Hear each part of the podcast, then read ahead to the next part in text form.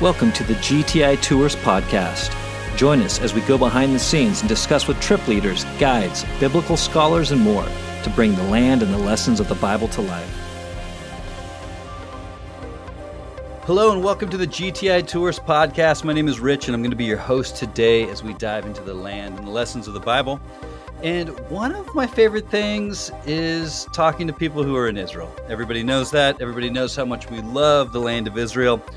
And we are bringing back on the show somebody who is no stranger to our podcast, but all the way from Jerusalem over in Israel at the Jerusalem University College is Dr. Oliver Hersey, who's going to be on our show.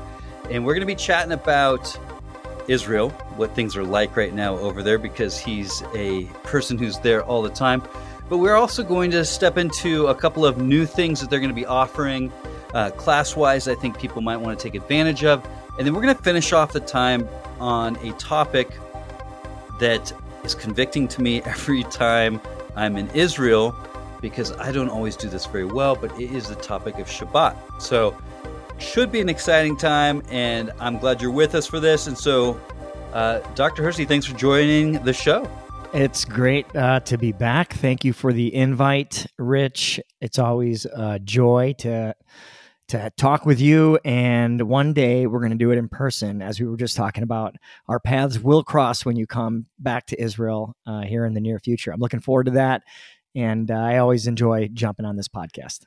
Yeah, I was just over in Israel. We were going back and forth trying to get some hangout time, but it is busy, busy, busy season. Uh, I was over there running two different uh, tours, helping run some tours, and and uh, everything is just busy. So let's let's use that as a segue into it. Why don't you tell us a little bit about Israel right now, Jerusalem? Like, you know, some of the past times you and I have talked, we've been in the midst of a pandemic, but from my perspective, things seem back to pretty much normal. What are your thoughts? I, I sometimes forget that there are places in the world still today that are that are managing the pandemic. My wife just recently flew back uh, from the U.S. and she went through Canada, and she was on a flight from Canada back to Israel, and she had to wear her face mask the whole time. Whoa. And it's it's strange, yeah, and it's strange because in Israel you walk around, no one's wearing their mask, and it does feel like the uh, anxiety around the pandemic has really lifted and and blown away a bit.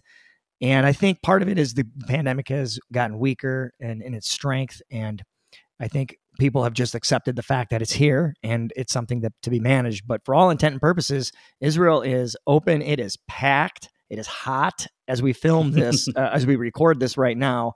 We are approaching uh, Yom Kippur, mm-hmm. and that is a very solemn day in Israel. So the streets are busy with people getting ready for that. We are in the high holiday season. Right after Yom Kippur comes Sukkot, and it is a season of of both solemn reflection during Yom Kippur and then also celebration and joy during Sukkot. And it's busy. People are out and about, and groups are in the land. It uh, it's really throbbing, and uh, it's it's a pleasure to see. And just a little bit of a shout out if you haven't listened to our podcast that we just released on the high hol- holidays, uh, holy holidays, we would very much say go check that out. If we talk about Rosh Hashanah, we talk about Yom Kippur, and we talk about Sukkot. So just a little bit of a, a plug to that. Uh, but I but I'm with you. Like I was just there, and I was amazed at how how busy it was, how cafes were full again. Um, we were waiting in lines to get into things, which I know nobody likes to hear that, but in some ways that made me really happy because it means people are back. Uh, all the shops are open again. It was pretty great. Like I, know, I really enjoyed it. It's it's really great. I mean, for anybody listening who's been in the old city before, for two years those shopkeepers didn't have any business coming in, and it's amazing. And, and some of them had to close their stores. It's amazing to me that some did not, and it's been uh, uh, it's been exciting to see them have their business back with all of the tourism and students who are back in the land. So it, it's all very good things for many people in the economy. Uh, as they just they need to make a living and and get by. So I, I'm I'm happy, and I think people are happy in general here. The car horns are hon- honking all the time in Jerusalem. That's how you know it's back to normal when the car horns are going and the cranes the cranes are swinging around. It's Israel's national bird. So you got the, The cranes national bird. building building uh, buildings and infrastructure and horns honking because people just are in a hurry and uh, just need to get going. So What's the uh, the status for you guys with the school? Are you back to full enrollment? I, I know that those were some tough times. You just it was hard to navigate everything during those couple of years. yeah, so we have currently on campus a group of long-term students who are either here studying for a semester abroad from schools like Wheaton or Olivet or Messiah. They're undergrad students, and then we also have a group of students who are here doing their MA degree work. Uh, they'll be here for two years. Most of them, some of them decide to do a double MA, so they opt for a third year. Why not? And uh, so this semester, all in all, we have 35 students, and we're looking to have about the same in the spring.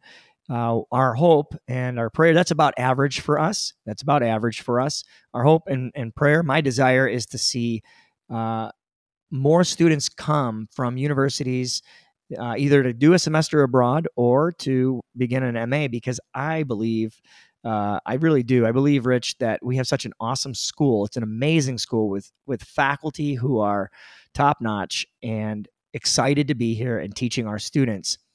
And it's uh, it's truly a remarkable journey for for people of all ages. I mean, we had a student last year who was 74. This year, we have some students who are in their their 50s uh, as well as all the way down to students who are just turning 21. So it, it's a unique, diverse group of students, age wise, as well as students from all around the world. We have a student from Japan here, a student from China, uh, a student from Canada, um, a lot of Americans.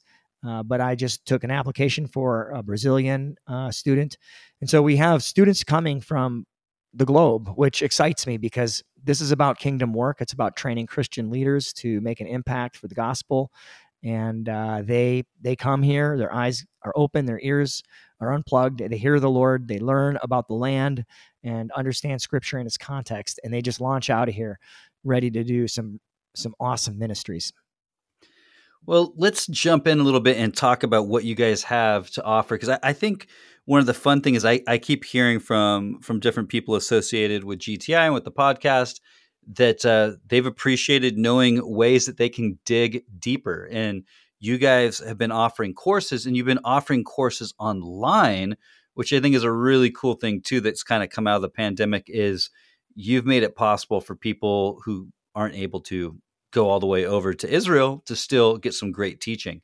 so, the- So, i mean yeah. that's that's one of the benefits of the pandemic in a way it forced a lot of companies organizations churches universities to to think a little bit outside of the box uh, in some cases. And, and I know that many universities were already doing online education before the pandemic. So, uh, but but for us, it, it forced us to think a little bit beyond what we were uh, used to or accustomed to. So we are offering classes online, which, as you said, is an outstanding way to continue education, uh, focused on learning more about the land.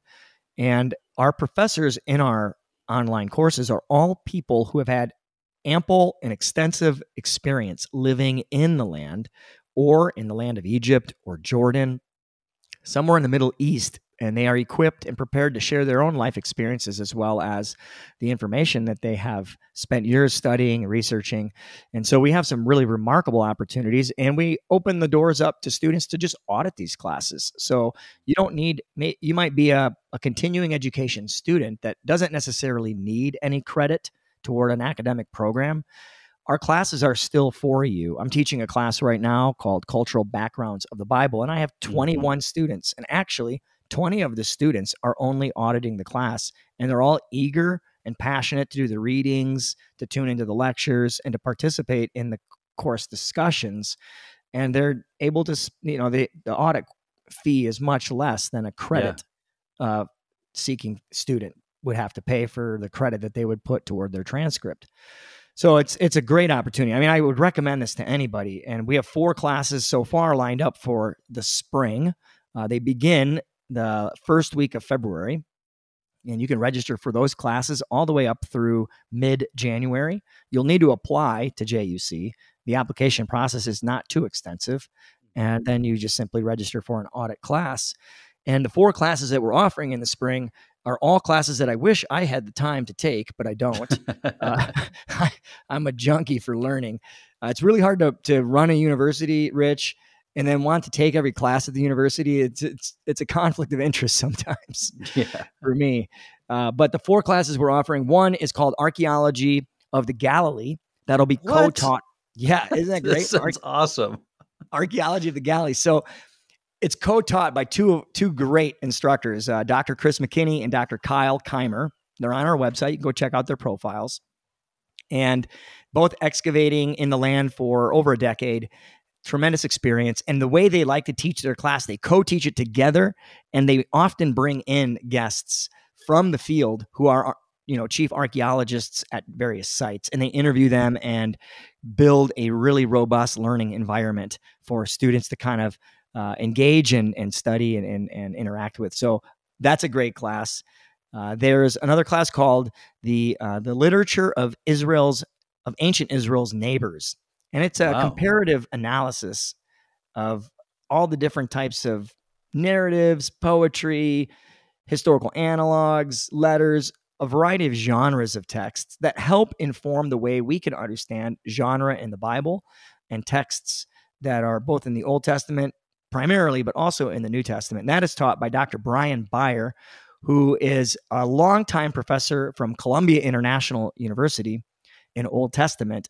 He is the author of the Encountering Old Testament uh, series books, and he is also the board chairman of Jerusalem University College. So I'm excited. He he serves in a lot of ways for the university. Should I keep Should I keep going, Rich? This I, am amazed right now. Like I am, I am, I'm sitting here going, the, just those two classes in archaeology of the Galilee. Friends, I, I was just back up in the Galilee again, and I could not believe how much archaeology is being done just in that region. I was blown away. Like there, there is discussion of of places that we thought were somewhere else that people have found new locations for. It's it's crazy. I mean, that class right there just gets me excited and then literature of Israel's neighbors. Like that's, I mean, that plays into everything when we're studying is the context of those around uh, the Hebrew people. So these these are some great classes. And and that you know the last class, uh, I think it's so important for us when we read Scripture to understand what the intent is with the writer. And the writer is not writing in a vacuum, but writing in a cultural matrix of neighbors in the ancient world. And he is drawing on various themes or uh, ways and methods of describing a situation.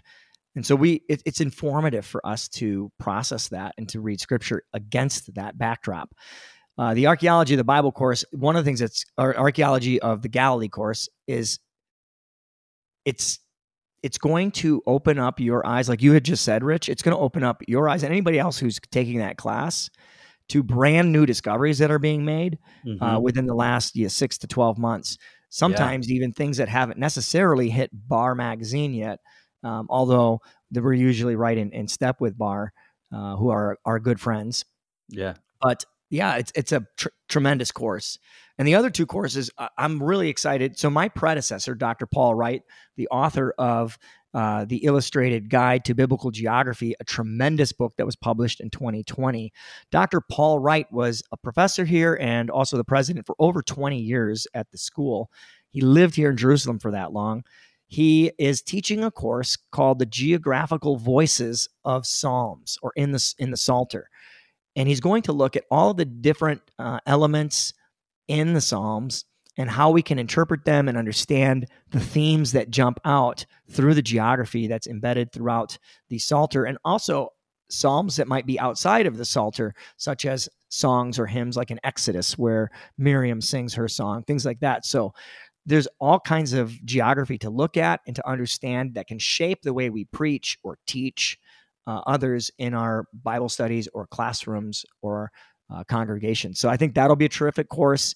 And then the uh, fourth course that will be offered is a staple in our curriculum taught Yep. by one of our uh, it's our flagship course that we have been offering online because the person who teaches it chandler collins is a remarkable teacher very knowledgeable of the land lived here for over uh, four years and spent time teaching this course both in residence and online it's called physical settings of the bible it is an amazing course that really helps you understand at a deep level the terrain geography uh, and the the climate of this region and how it shapes both the Old and New Testament writers and their narratives. So, if you like historical geography and you want to go deeper, that is a tremendous course to register for as well.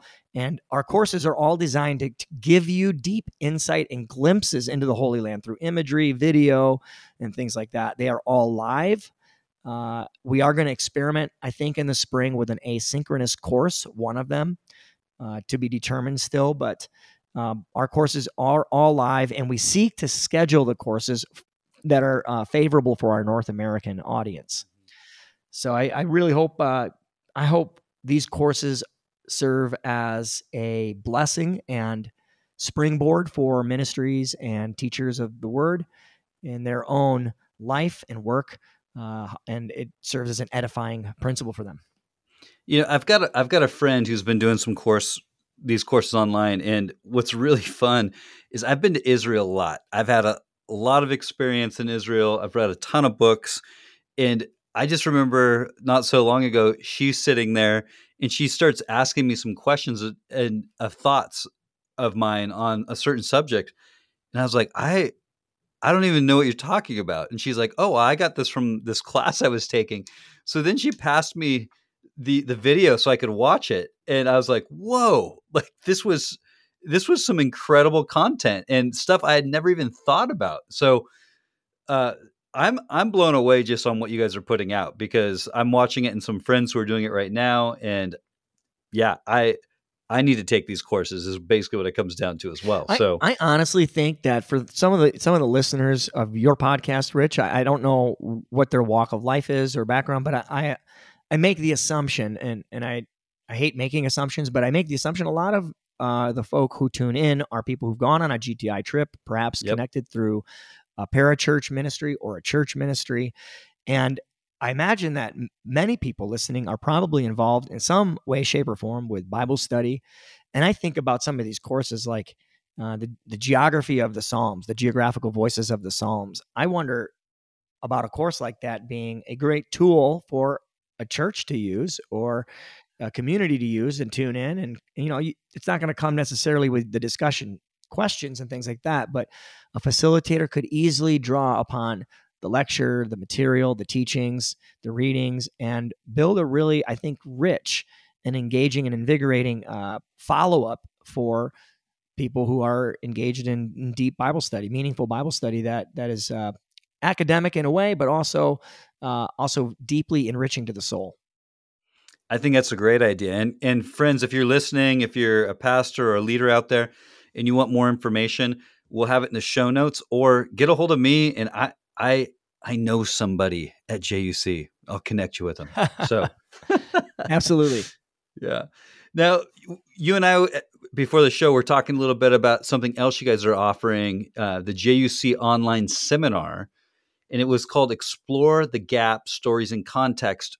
What is that all about, and what's what makes that different from the classes?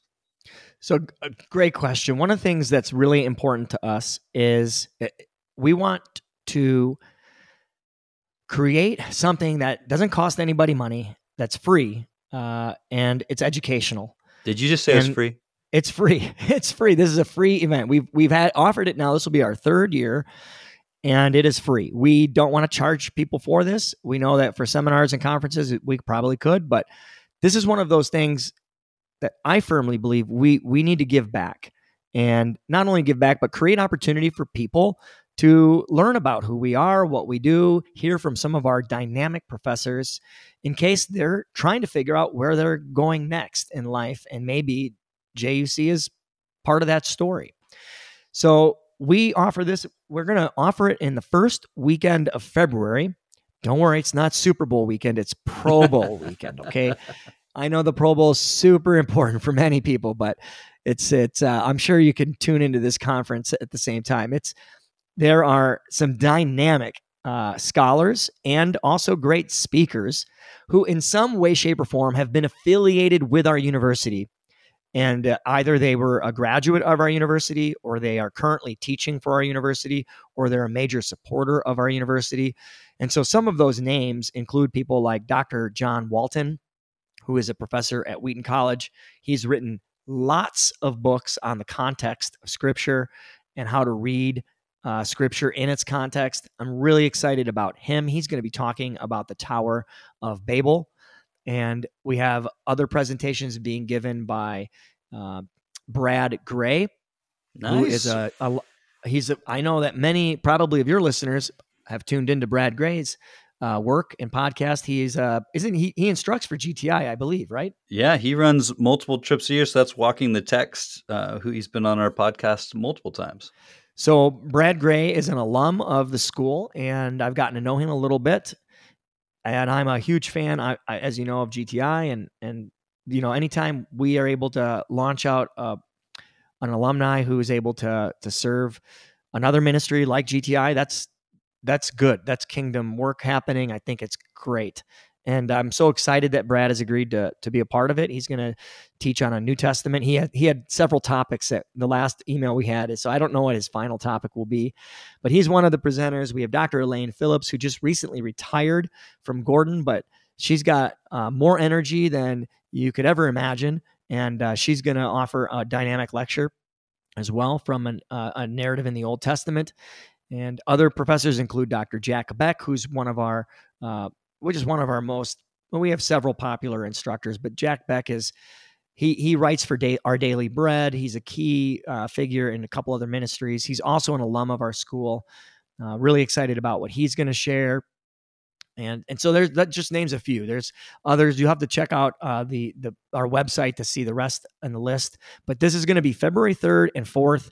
It's going to be Friday evening, uh, North American audience time, and Saturday morning. And we're really looking forward to just giving people a deep dive into exploring the gap. And the question that we could probably ask is what does that mean, the gap? Uh, it's kind of a theme we've, we've been really thinking about as a university.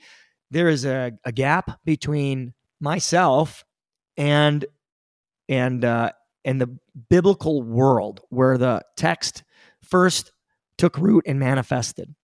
Now the gap is not critical to me knowing Jesus as my Lord and Savior and having a relationship with Him. But sometimes the gap is a bit critical in terms of making sense and understanding the meaning of the text. And I don't want to try to minimize the Holy Spirit's role in that. The Holy Spirit can do all kinds of things and illuminate us the way we need a text to be illuminated. But there are a lot of resources out there that I think the Holy Spirit has provided us with to learn more about bridging the gap and entering into the ancient world, the original context, in an effort to uh, see as clearly as we can the meaning of a text and understand its relevance for our lives today. And that's one of the reasons we exist as a school. We want to do this for, we want to create space for students to dive in and understand how to bridge the gap. And so we're doing that this year by exploring stories in their context. Uh, and, and, I'm really excited about it. And it's free in case I didn't mention that. And we hope you'll sign up and register. We've had typically about 2,000 people register for the conference in the past. Uh, it's a lot of fun.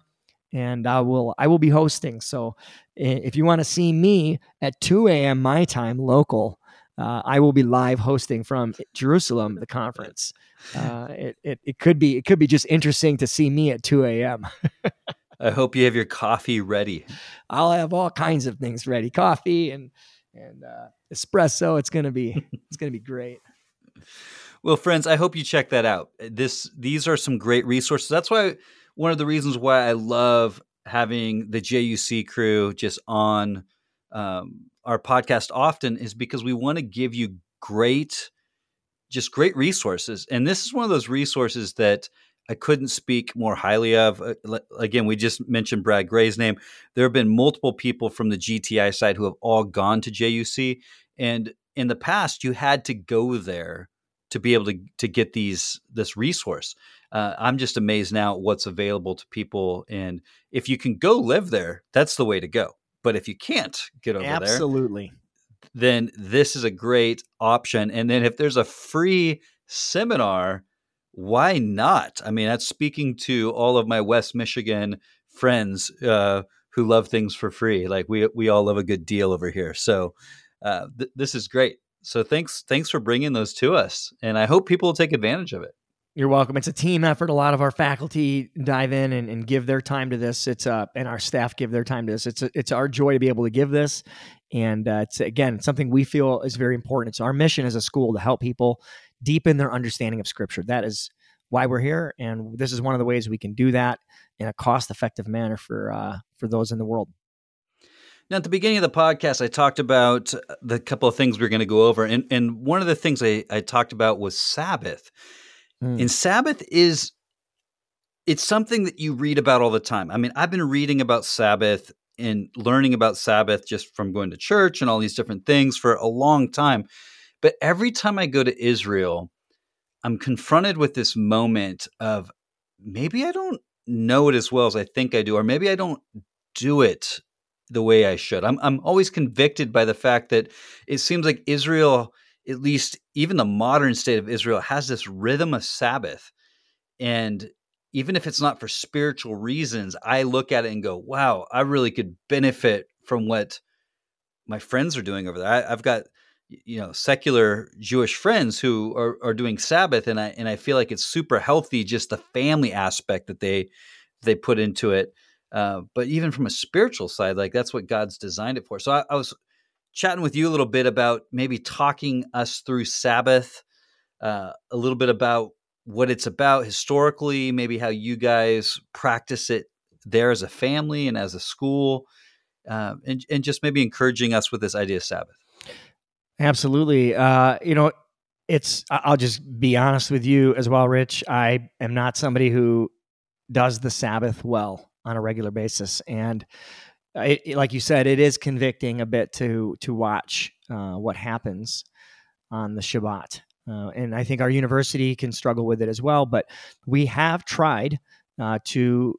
We, we believe it's important, so we have tried to observe it and to enjoy it, actually, or maybe dare I even say to celebrate it. And I you know just a bit of history. You know, the Shabbat. It, it's the day. The the word Shabbat means to rest in Hebrew. It's a verb.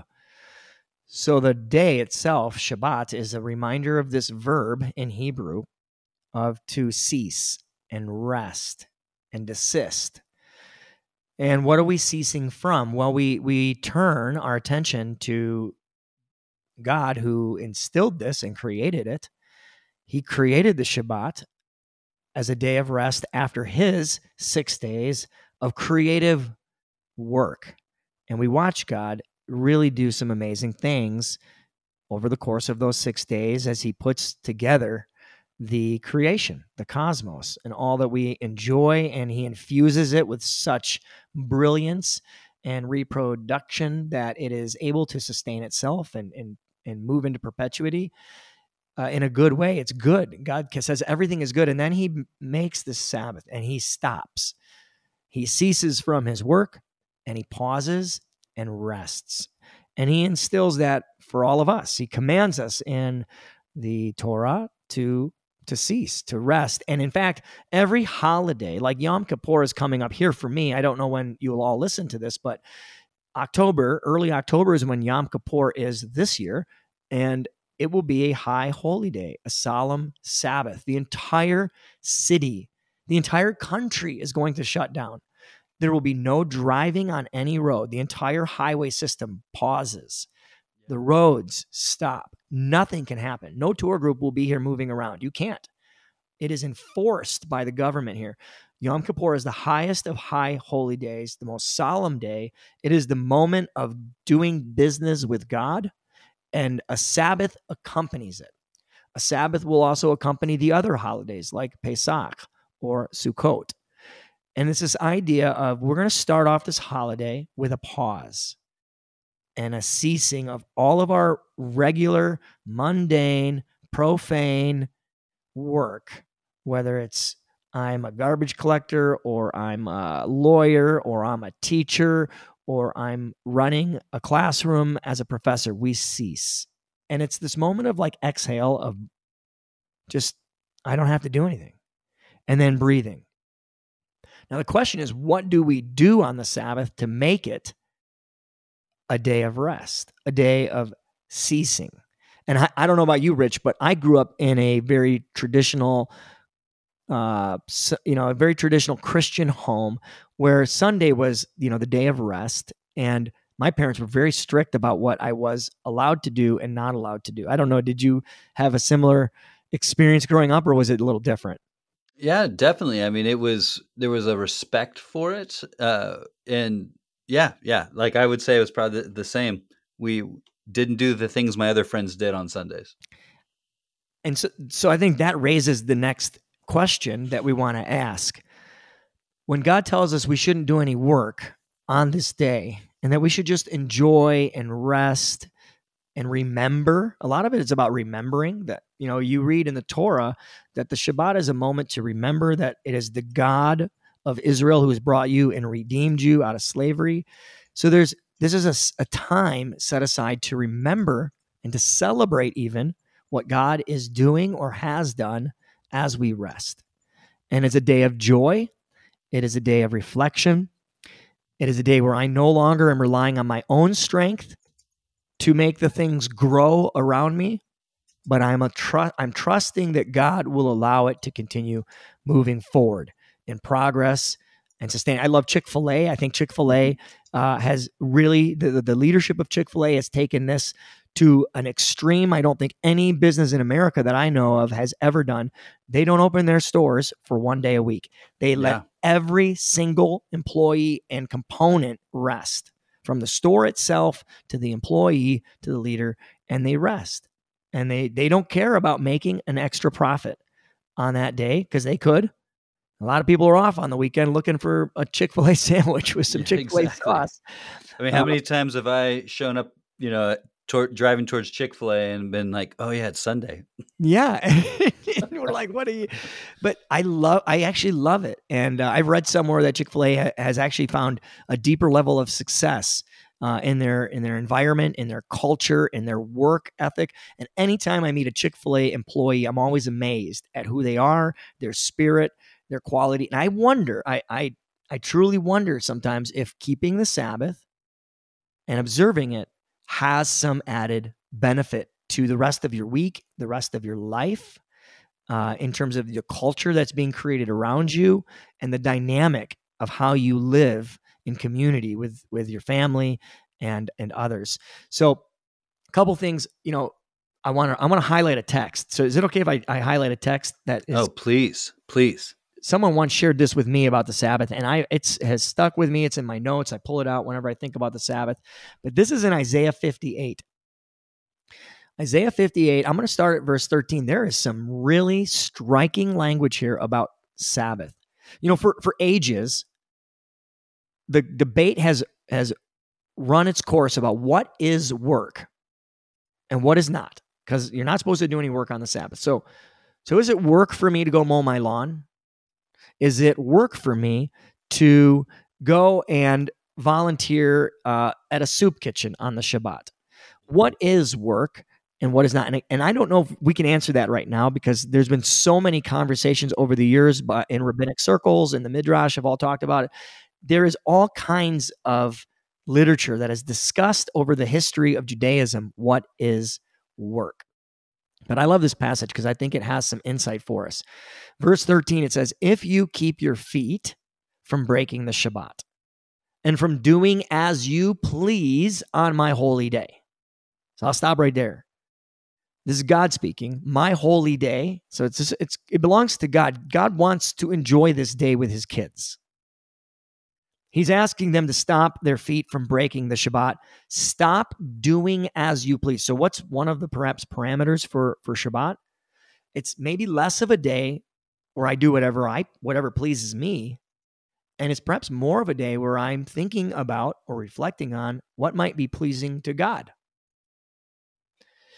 And I think that that's that's a really important component right there because I think sometimes we think the Shabbat is about doing whatever I want to do, whatever is good for me and my family. That might be true to an extent, but it is important that we run those things maybe by God and ask God, what do you want us to do on your holy day? Is it permissible to go and veg out on the beach uh, with my family? And God might say blessings on that. I, I made that beach just for you to enjoy on this Shabbat day. But I do think how we go about enjoying the Shabbat involves a relationship with God and discussing with God how it is He might have us enjoy His presence, enjoy being with Him in a cognizant way on that beautiful rest.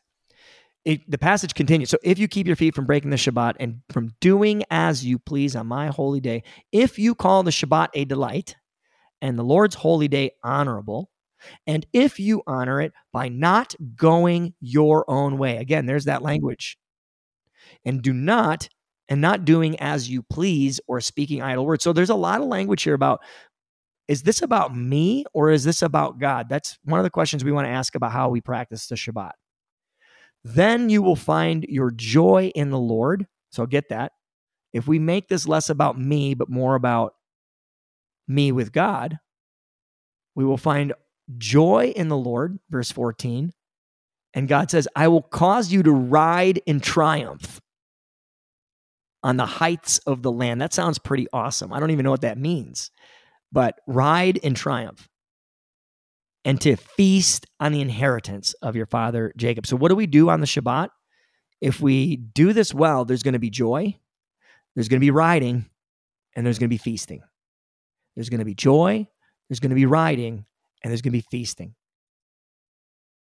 What that exactly looks like, other than the feasting part, I can tell you right now, is enjoying some food.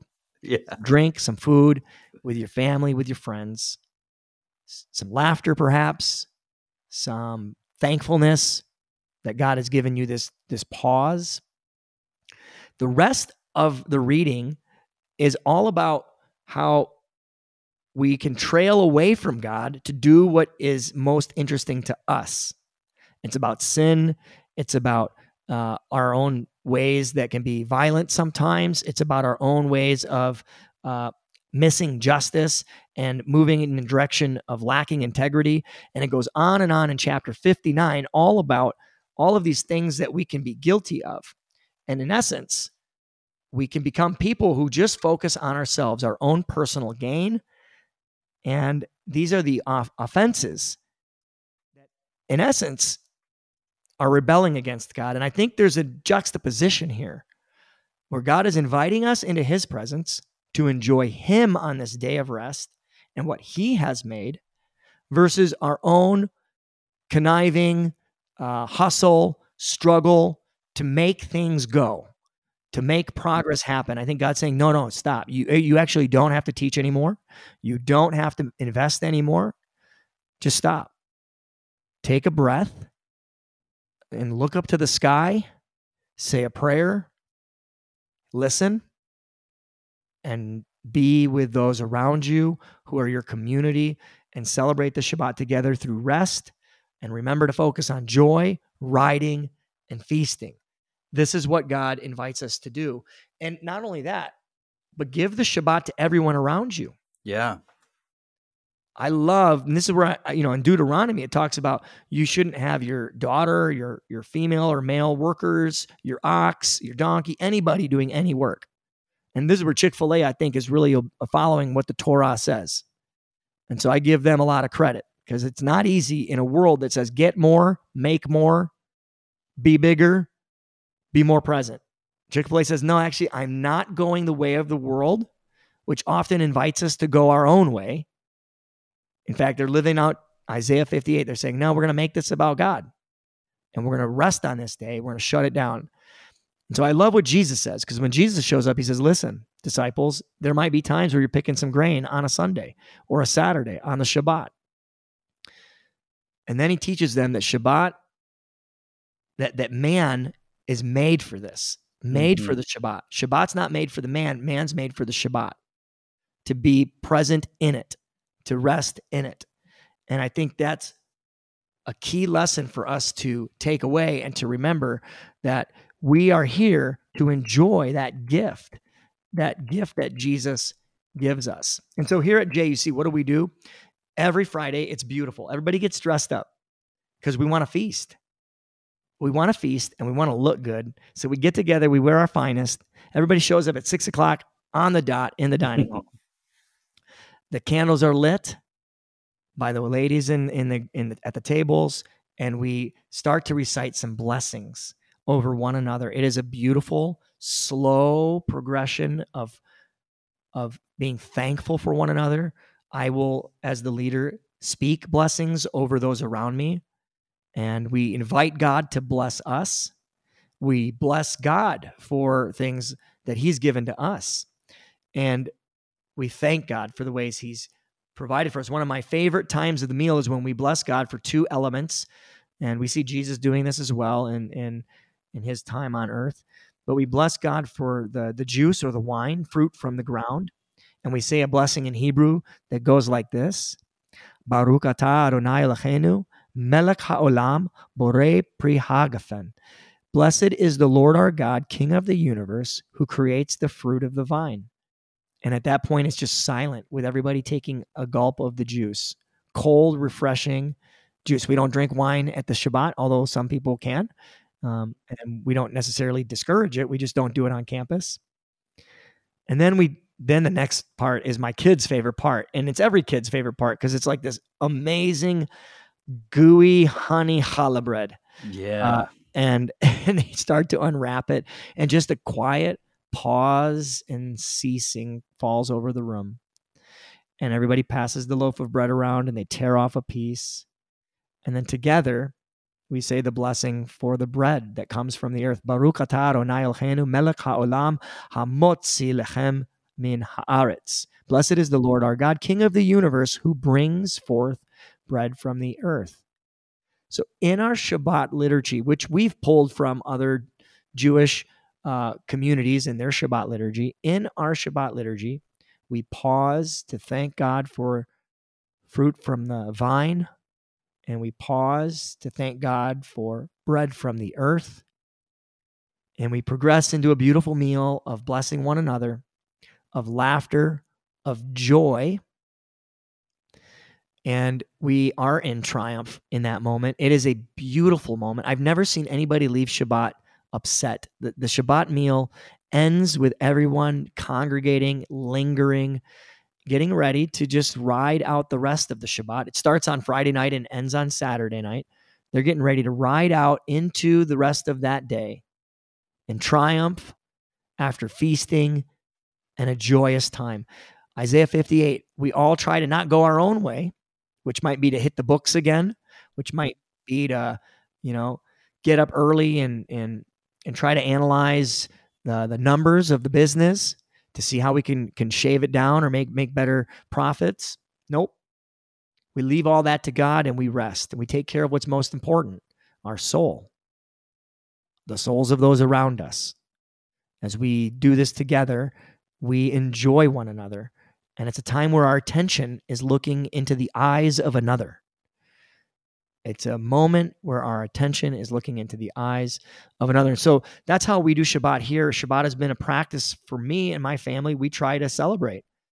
We try to celebrate and find joyous things like dancing. we have danced before on the Shabbat. Uh, we like to listen to music and have dance parties in my home. Mhm. We have found ways to uh, enjoy one another through maybe playing some games, uh, definitely feasting. We have tried to enjoy one another by just laying in the grass and looking up into the sky and stopping. And it's it's a moment of true rest and relaxation that really prepares us to live out our calling for the rest of the week, pursuing justice, pursuing love, pursuing grace, having the ability to forgive those around us. I think all of those are contingent on whether or not we've made the Shabbat about the one who is and gives life to all who turn their attention to him. So that's that's that's my message on Shabbat. That's some thoughts on Shabbat. I don't know if you have questions beyond that, Rich, but uh, that's it's a it's a rich practice, and I'm with you. I'm trying to make it a discipline in my own life. Uh, and all around me in Israel, everybody does stop, and there's a cessation, which is a beautiful reminder. Uh, whether they're stopping for the right reasons or not is not me to judge or even figure out. It's just a nice reminder that I should stop too. That that was amazing, friends. Uh, friends, I hope you'll take in what we just heard. And one of the things that just stands out to me in the whole thing is to sh- to to celebrate, to to just get excited for the coming of Shabbat, and then to rest and to be with people and to welcome people into our homes and to share to share the good news of what we have. And I think so often at least for me, I just continue to to look for that extra day to get caught up. I'm looking for that extra moment to get things ready so that I'm ready ready to get back to work and and be more caught up than I was before. And the whole idea about Shabbat is like you just talked about rest and celebration and family and that man man was made for Shabbat. Like I love that that statement. Like that uh yeah, God Jesus, created this it's, I think it's I think it's so fascinating what Jesus says. So Jesus is in this conversation with uh, some of the scribes, and they are they are getting on him about what he's doing on the Shabbat. And there's all kinds of discussions Jesus has. Is it okay for me to do right or wrong on the Shabbat? Should I heal or not heal? And he's it's a constant. You know, the answer is yes. You're supposed to heal. You're supposed to do good things on the Shabbat. And then Jesus says this brilliant statement in the Gospels the Sabbath was made for man, not man for the Sabbath. And I think that's critical. And it's, it's striking me right now, Rich, as I'm thinking about it. The Sabbath is a gift. I think mm-hmm. sometimes we read that the Sabbath was made for man. And I know I've taken my own life and I've thought to myself, well, that means that I, I'll take the Sabbath when I need it. You know, it was made for me. I'll take it when I need it. Um, and I don't always need it every six days. Well, I, I'm not sure that's the right way. I'm not sure that's the way Jesus wanted us to think about it. I'm not sure. I think Jesus is just reminding everybody look, this is like a beautiful gift that God has given to you. How you enjoy it is what's important. Right now, he's speaking to these Jewish scribes and law keepers, and they have gotten into a legalistic way of keeping the Sabbath and they have locked themselves in to a point where man is now built for the Sabbath. And that's not what Jesus wants. Jesus says, no, it's a gift. Sabbath was made for you. It wasn't the other way around. Sabbath was made as a gift for you to enjoy. So don't miss it. You miss it when you lock yourself into rules and regulations that strip you of the joy, strip you of the feasting, and strip you of the riding. Don't get locked in to the rules. Remember, it's a gift to rest and enjoy God, and it's offered freely for us to accept freely. Friends, I hope you'll take that in. I hope that uh, this podcast has been convicting because it has been for me. Uh, our desire is that you continue to grow in the knowledge and love of your Lord and Savior Jesus Christ. And yeah, I just I hope that as you go into this next week, you'll be thinking Sabbath and how you can celebrate it and how you can rest in it and that you can just enjoy the gift of what it is. And yeah, I'm going to be doing that with my family. I I am I, looking right, forward to trying to do that. I'm right there with you, Rich. I you know, this past weekend and and I feel like I, I resonate with you. You know, we've talked about this. It, we feel like we can always be go, go, go, go, go. And we live in a culture where there's a soccer game every day, there's a basketball game every day. We, we run ragged with, you know, chasing our kids around. We want them to have a great life.